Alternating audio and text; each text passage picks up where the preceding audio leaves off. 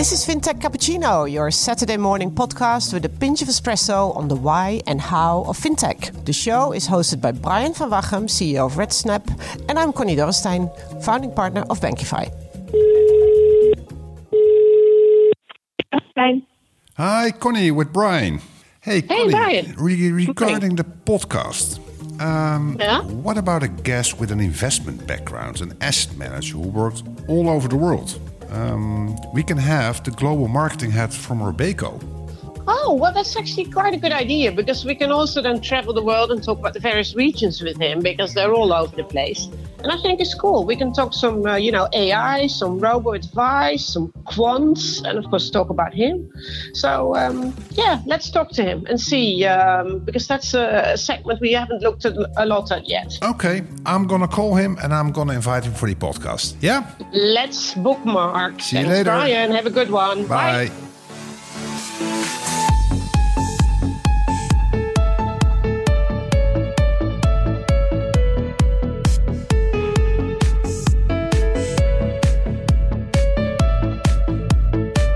Welcome, Mark. What makes this a perfect Saturday morning soundtrack for you? Yeah, it's one of the, one of the many many perfect uh, Saturday morning soundtracks I have. I have a very diverse music taste, and I just picked this one because it's nice and easy. Um, it's actually Korean uh, pianist uh, Yiruma, um, who's who's actually great, um, and a, a German DJ who remixed this song. Um, it gives you a great feeling Saturday morning. I do. Uh, I'm actually not very lazy Saturday morning. I do lots of sports, and uh, kind of running with this music in my ears um, is for me a perfect Saturday morning. Okay. Um, looking back on the on the week, what news caught your particular attention? Yeah, it's. Um, I hate to do this, but I very stay very close to um, to my um, the industry I'm active in, the asset management industry. The biggest asset manager in the world, BlackRock, their CEO uh, Larry Fink, published his annual letter to CEOs. He does an annual letter where he writes to the CEOs of big companies in the world, and it's for the first time all about sustainability. And you might know that BlackRock has it their um, uh, many climate activists protested against BlackRock's lack of sustainability in their investments, and uh, they make a big U-turn now. Everything is uh, in this letter from beginning to end is about sustainability, and In, uh, in, in the in the letter, because I cannot imagine that he's going to turn back all of his investments in existing companies. he's making quite bold statements and saying that he will make big changes in their investments. And from my company is one of the leading asset managers in this space. And it's actually great to see that they are kind of joining the crowd because uh, in our industry everybody's moving in that in that direction. But we also know that it will take a bit of time. We've we've been doing this for more than 20 years and they're starting to do it now. Well, I'm delighted to see that the big companies are reading the zeitgeist as well. But we'll come back to that. We'll that. come back to sustainability quite a while, I guess. Good. Right, Connie? Yes, absolutely. Mark Terile has been active in the asset management industry across the globe for over 20 years. He served in various senior executive roles based out of Amsterdam, Jakarta, Hong Kong, and London. He covered asset management markets in Asia Pacific, Europe, and Latin America. And today he's the head of global marketing at Robeco. His experience in business development, marketing, corporate development, and strategy has been instrumental in delivering access to his clients. He held board positions at various asset management entities across Asia Pacific and Europe. So, yes, welcome, Mark. We're going to talk strategy, we're going to talk international, and we're going to talk excellence. Okay, Mark, to just jump in immediately. What are the dots that connect your work at all three financials where you work for? Uh, Fortis, BNP Paribas, and Robeco. Or to be very American, what makes you tick work-wise? It's the um, the diversity and the international uh, business I oper- we operate in. It's truly global, and um, as uh, Connie well mentioned, I've I've um, I've lived in in a couple of places, different parts of the world, and um, making different cultures work together, making different operating in different countries with different aspects, different regulations. That excites me every day. Well, fintech and asset management, you know, when we talk fintech, people immediately make the jump to sort of retail banking. But I think that there is a hell of a lot more interesting and fascinating stuff happening in the fintech space with new technologies in the sort of more complex worlds as well of asset management, investments, etc. So, what I'm going to do is I'm going to take you through a few of those technologies and see, you know, what what your take on that is in your particular industry. And uh, both RBC in Canada and Deutsche Bank published some excellent papers at the beginning of the year with 2025 2030 outlooks on, on the bigger picture around technology and the possible impact in our lives. So let's start with the first one quantum anything. So we're going to computing power, analyzing power market share. You know, what will be the impact of this quantum anything be on the investment industry? Size, speed, quantum. Our industry has has been impacted already by this um, by this development for quite a few years and will continue to be impacted. It's first of all it's analyzing data. And data is, is key to our business when we, we when we make investment decisions. And every time it gets it gets easier and faster to analyze those data, but the supply of data increases as well. It's um, and that's not only in when we make investment decisions, but also the data we get on our clients. Uh, because more and more our clients interact through digital with us, online with us, and analyzing that data and using that data and servicing our clients better becomes important every year. And that's been going on for for a decade now, and will continue to to um, uh, to further develop over the coming decades. And, and, which part of the technology will help you most in that? Will it be something like AI, sort of you know the deep AI, or will it also be something that has some moral equivalent to it, or will it be the speed of light? Because you know very fast lines are very important if you're trading. You know what what element of technology will probably impact it most to you? AI is is a hot topic in the asset management industry, and and uh, there are many developments in that space, but it's still is being tested in many places. You have developments where uh, news is analyzed, news flows globally is analyzed on particular companies and interpreted by uh, artificial intelligence methods. We look at those, we use those, but we use it as one element in making our investment decisions. It is on the other end, the, the, the speed element you mentioned, that is, I think, more long term impact that has been happening and will continue to make our make our lives and our business uh, faster every year, and uh, that increases demand for people working in that in that in our business and our industry every yeah. year as well. So moving from sort of the back office and the quant department to sort of more the front office, um, two things: the, the agility imperative. Eh? So you have to react faster to change. Now, I think it's very difficult to very quickly react to change when you when your business is in long-term investments, you know, unless you're a day trader, you know, that mm -hmm. is a tough one. But if you look at technology, um, agility and developments, think robos, think advice. You know, if you go to the customer side of the business, do you, and reacting to change there, do you think uh, bots will take over your advice role? Do you think it will still be a people industry? You know, where do you see that agility in dealing with the customer happening? It will always uh, be a people's business. And, but bots will increasingly help our business and make our lives easier.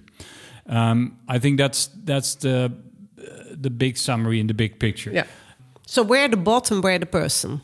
The person's the person is always there um, as a final check and a final check to figure out and to make sure that what we're doing still fits our clients' needs on the front end, yeah. but also fits the markets that we invest in and the market decisions that we make. And why I'm saying, and bots can be very intelligent and can go quite far in making those decisions. But we also have an environment and a business and a market that changes every day. The variables change every day, and you need a you need a person in the end to double check whether those variables are still in line yeah. with the, the, the variables that the bots use to take those decisions. Yeah, and then finally, um, uh, a third trend that they, both those companies spoke about is escalating uncertainties. And in all fairness, as a historian, I'm always a bit sort of peculiar about that because I think we have always lived with uncertainties. Mm. If we think they're now bigger than you know hundred years ago, well, go and read your history is always my lesson. But anyway, escalating uncertainties, scenario thinking can help You spoke about BlackRock, BlackRock want to go sustainable. So let's assume, let's leap forward. Oil dri- prices are going to drop as a result of more sustainable resources available. You know, would that then create instability in the big oil markets like Russia, Venezuela, Saudi Arabia. I mean, are those things that uh, are on the menu? Are those things that you think about if you think really long term?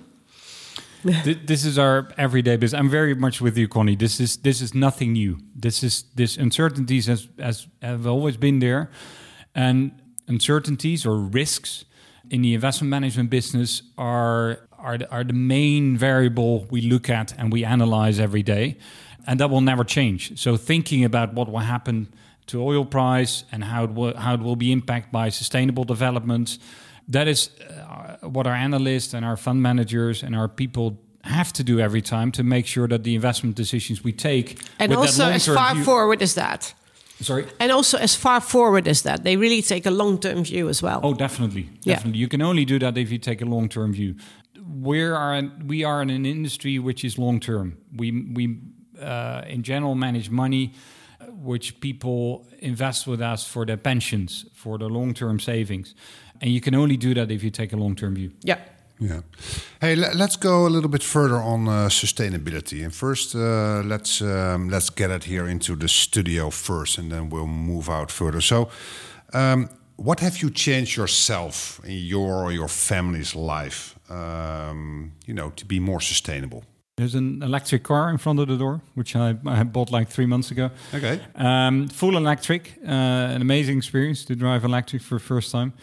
But it's also that has been going on for quite a few years. We we um, uh, we separate our garbage. We um, uh, we're actually moving to a new place. We're renovating a new place, which is um, a lot of a lot of it's being done in a very sustainable way. Do you have teenagers? I do. I do. It's very hard to cut showering times, isn't it? To cut? Cut showering times. You know, cut the water in the bathroom. That's oh, challenge. I'm, I'm, actually amazed how how hot of a topic this has become for teenagers. Um, it is not. I myself, when I was a teenager long ago, when my parents started to talk to me about dimming the lights or yeah. or showering shorter, I was, oh, mom, come on and and and and it kind of kind of um, you go against them and you showered longer, you kept the lights on. this there's generation no is different. Yeah, there's no debate. They are anymore. actually they are actually ahead of ahead of us. That's that's uh, it might have been Greta Thunberg who who set the scene for them. But all of a sudden, they got it. Yeah, they, they get a they get a better understanding and, a, and they don't do it. Driven. But, yeah. They don't do it, but they at least got the concept right. hey, um, at, at, least it's in their heads, and they might exactly. not always do it. But I'm I'm actually quite impressed by how fast it goes with them, and they're overtaking our let's see let's say our generation. Yeah. yeah, yeah. Uh, by the way, you're asking the question, Brian. But what are you? What have you changed in your life? Well, I swallowed my whole ego, and I'm driving just through the week. I'm driving a Ford Fiesta, so I mean, but is it electric? well, that's no, his contribution. No, but it has society. less than 100 uh, horsepower, and it has three cylinders. So I, th- I think I'm pretty. Uh, okay, you can do a bit more, sustainable. Brian. so much for Brian. Maybe better carry on with the discussion. All right. hey, Mark. So, so as a, as a global CMO, right, um, on Robeco, so the whole sustainability. I mean, uh, we're looking at the industry, and most of the financials we work with, they all have sustainability now. You know, suddenly, you know, in their vision and purpose, etc. So, how do you make sure that it's more than a marketing slogan? And sorry, this is this is this is on top of my agenda every day. And we actually in our industry we call this greenwashing. It's people who finally get the message and they're kind of paint their websites green and they call it sustainability. We know and we're convinced that with us it's for real because we've been doing it for more than 20 years. My big challenge is to convince the market and to show our clients that for us it's for real. So, how do you do that? We call ourselves a content based marketing operation.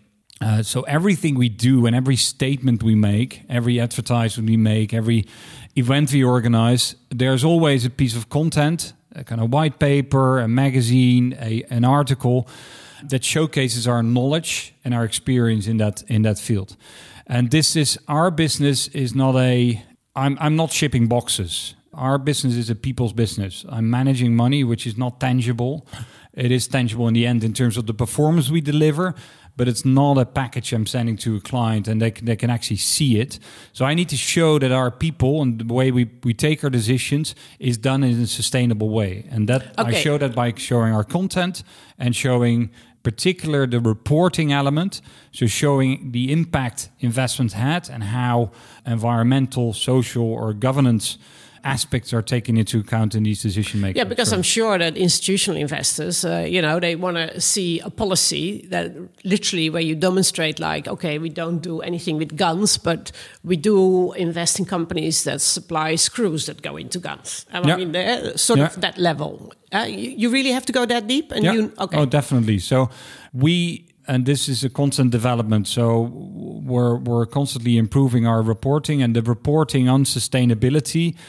It contains a large piece of what we send to our clients, and it goes as deep as that. So it shows really how sustainable uh, these investments are compared to, and we we always compare to benchmarks in our industry. So we take this how sustainable the benchmark is with a number, and we show how sustainable the client's investment is with a number on many aspects, on climate, on gender diversity, on all aspects that are important in what we call ESG, so environment, social, and governance aspects. Hey, and um, so I mean, I understand this, uh, but you also are, of course, dealing with the uh, day-to-day reality, which is return, right? Uh, Yeah. For for um, for the investors. Um, do you think that the market is already big enough for you know a substantial move of investment into sustainable? Definitely. And this is actually a question with which is long gone. We and I think again, I was I was talking about the BlackRock letter. It is not a niche anymore. It is not a small part of our industry anymore. It's everywhere. And we are firm believer that soon only clients that take only companies that take sustainability seriously will be making a profit. You can see today that the, the, the price for renewable energy is almost almost at par with fossil fuel uh, energy production, and that will continue to to shift. So you will see that in the end, companies that really move in this direction are making the bigger profits and are the ones that you should invest in if you want long-term returns. So the great thing about this movement is that now the market force so before it was it was it was often pushed by regulation. So government saying you need to be more you need to be greener, you need to be more sustainable. And now you see the market push or market pull actually. So you crossed the tipping point, basically. Exactly. And we're Okay. we're, we're at at the tipping point in this in this in this movement. Okay. So, leading on from sustainability, I think there's uh, sustainability is all about reading the sign of the times and where the world's moving. And I just I recently wrote a blog about this, about um, had uh, advice to, in my sense, it's normally bankers, but like best advice 2020 is read the bloody zeitgeist. And through a clear lens, don't fool yourself that the world's different because you're in your uh, your little comfort zone of um, you know the well-to-do and, and act on this. And um, one of the things that we see, and, and Brian and I speak about this a lot, is also the impatience of people with, you know, the more polluting forces of power and money. Uh, with normal people paying all the tax because we want to live in a nice country where the light goes on, where everybody has education. And the big corporations shy away from that because they have the money and the power to create structures to avoid that. Uh, and and so it literally becomes a place where certain big corporates or certain people move into money land. I'm sure you heard about the book from Oliver Bullough.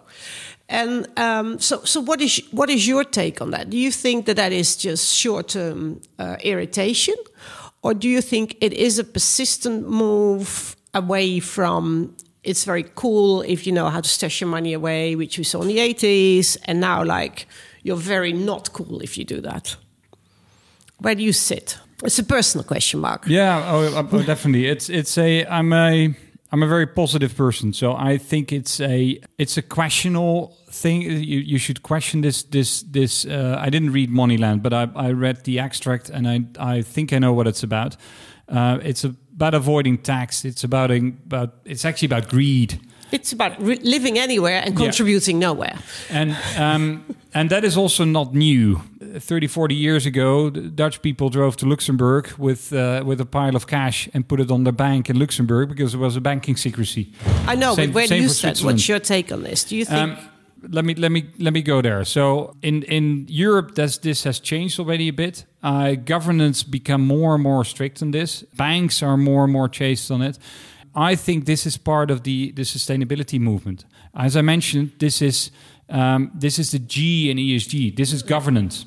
Yeah. So markets also demand from from corporates that they take these ethics seriously and that they just don't uh, move around money just to get to, to improve profits, but they do it in a in an ethical in, in, a, ethical in a, in a good way.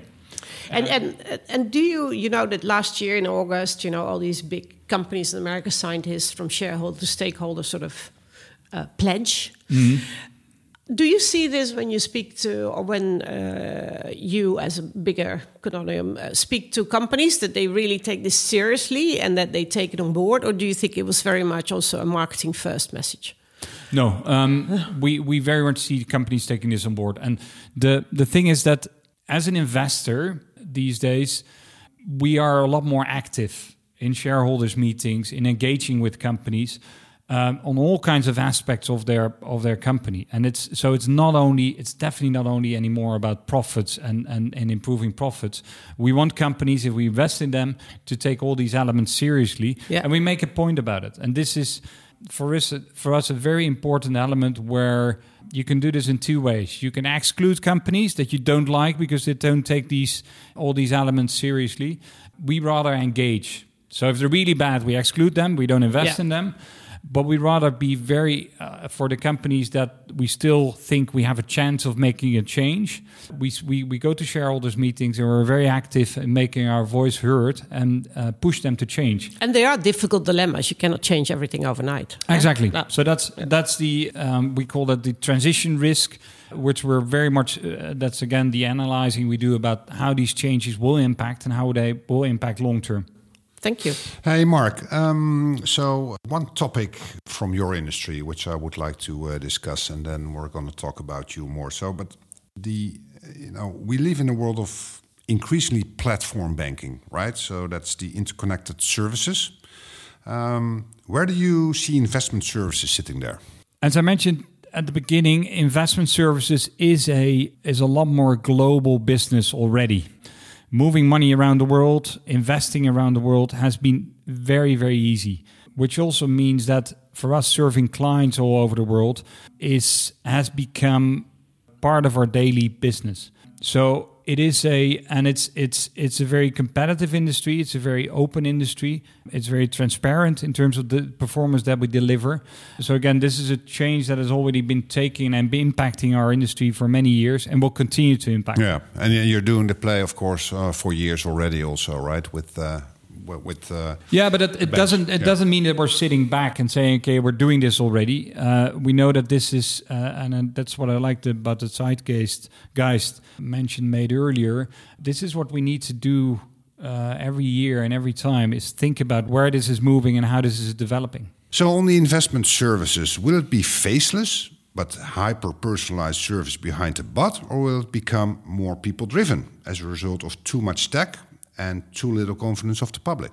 It's um, we as a firm we don't do a lot of direct retail globally, but we work very closely with what we call wholesale distributors who have all this retail contact. So we talk a lot to them about these kind of developments, and we try to facilitate them in serving their clients. It's a bit of a lame answer, but I think it's uh, we need a balance between the two. You're absolutely right. People are, and when we talk to those distributors, people are asking for this personal uh, contact and they're they're actually screaming for a bit more personal contact with with an advisor that actually talk, can talk to them. But we also live in a world where we look for efficiencies and we, and and we're moving fast.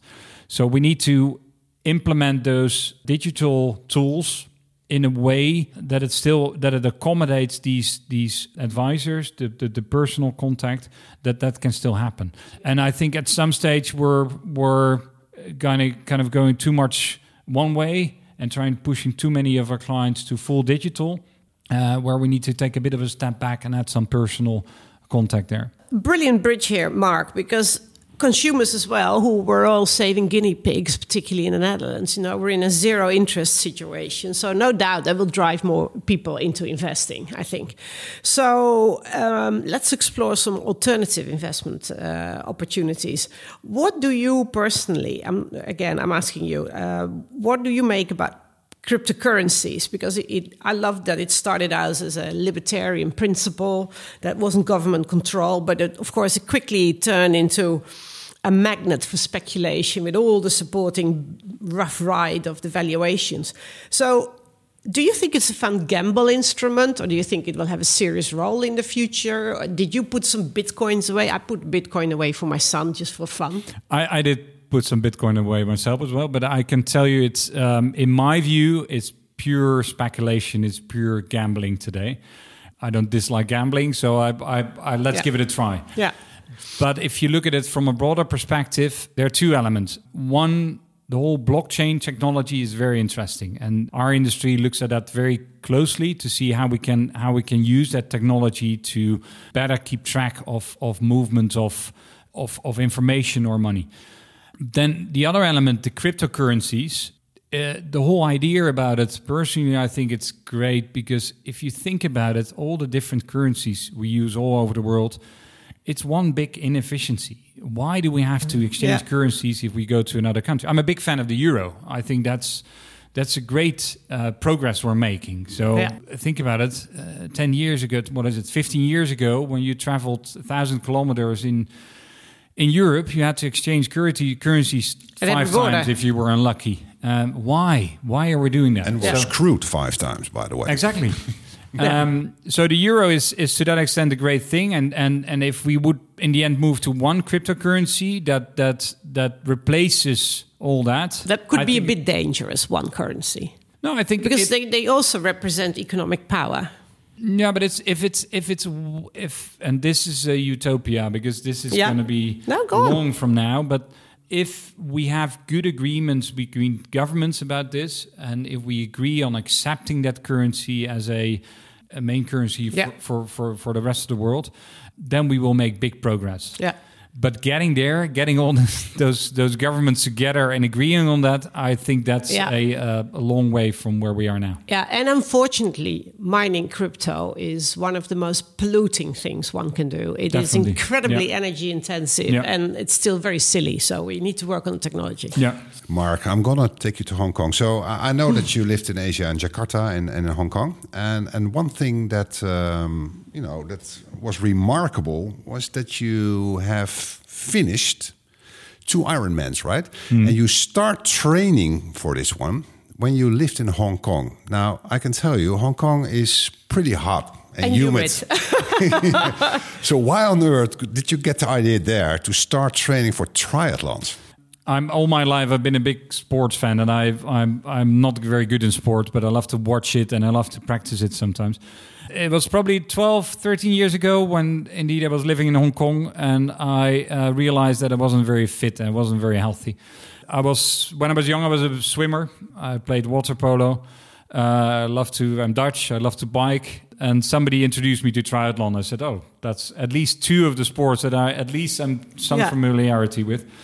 And the great thing about this is that you can start this with very short distances. So you do uh, what they call sprint distance, which takes you like 45 minutes, half an hour, 45 minutes, and you can already compete in a race. So I start, let's give that a try, start small, and then get it bigger. And what I realized over time, and this is, I this amazes me, how much a human body can actually bear in these kind of things as long as you just take it slowly and build it up very briefly with small steps and do it in a in a, in a responsible way. Uh, so I got a coach there who helped me say, "Don't do too much. Just do small steps."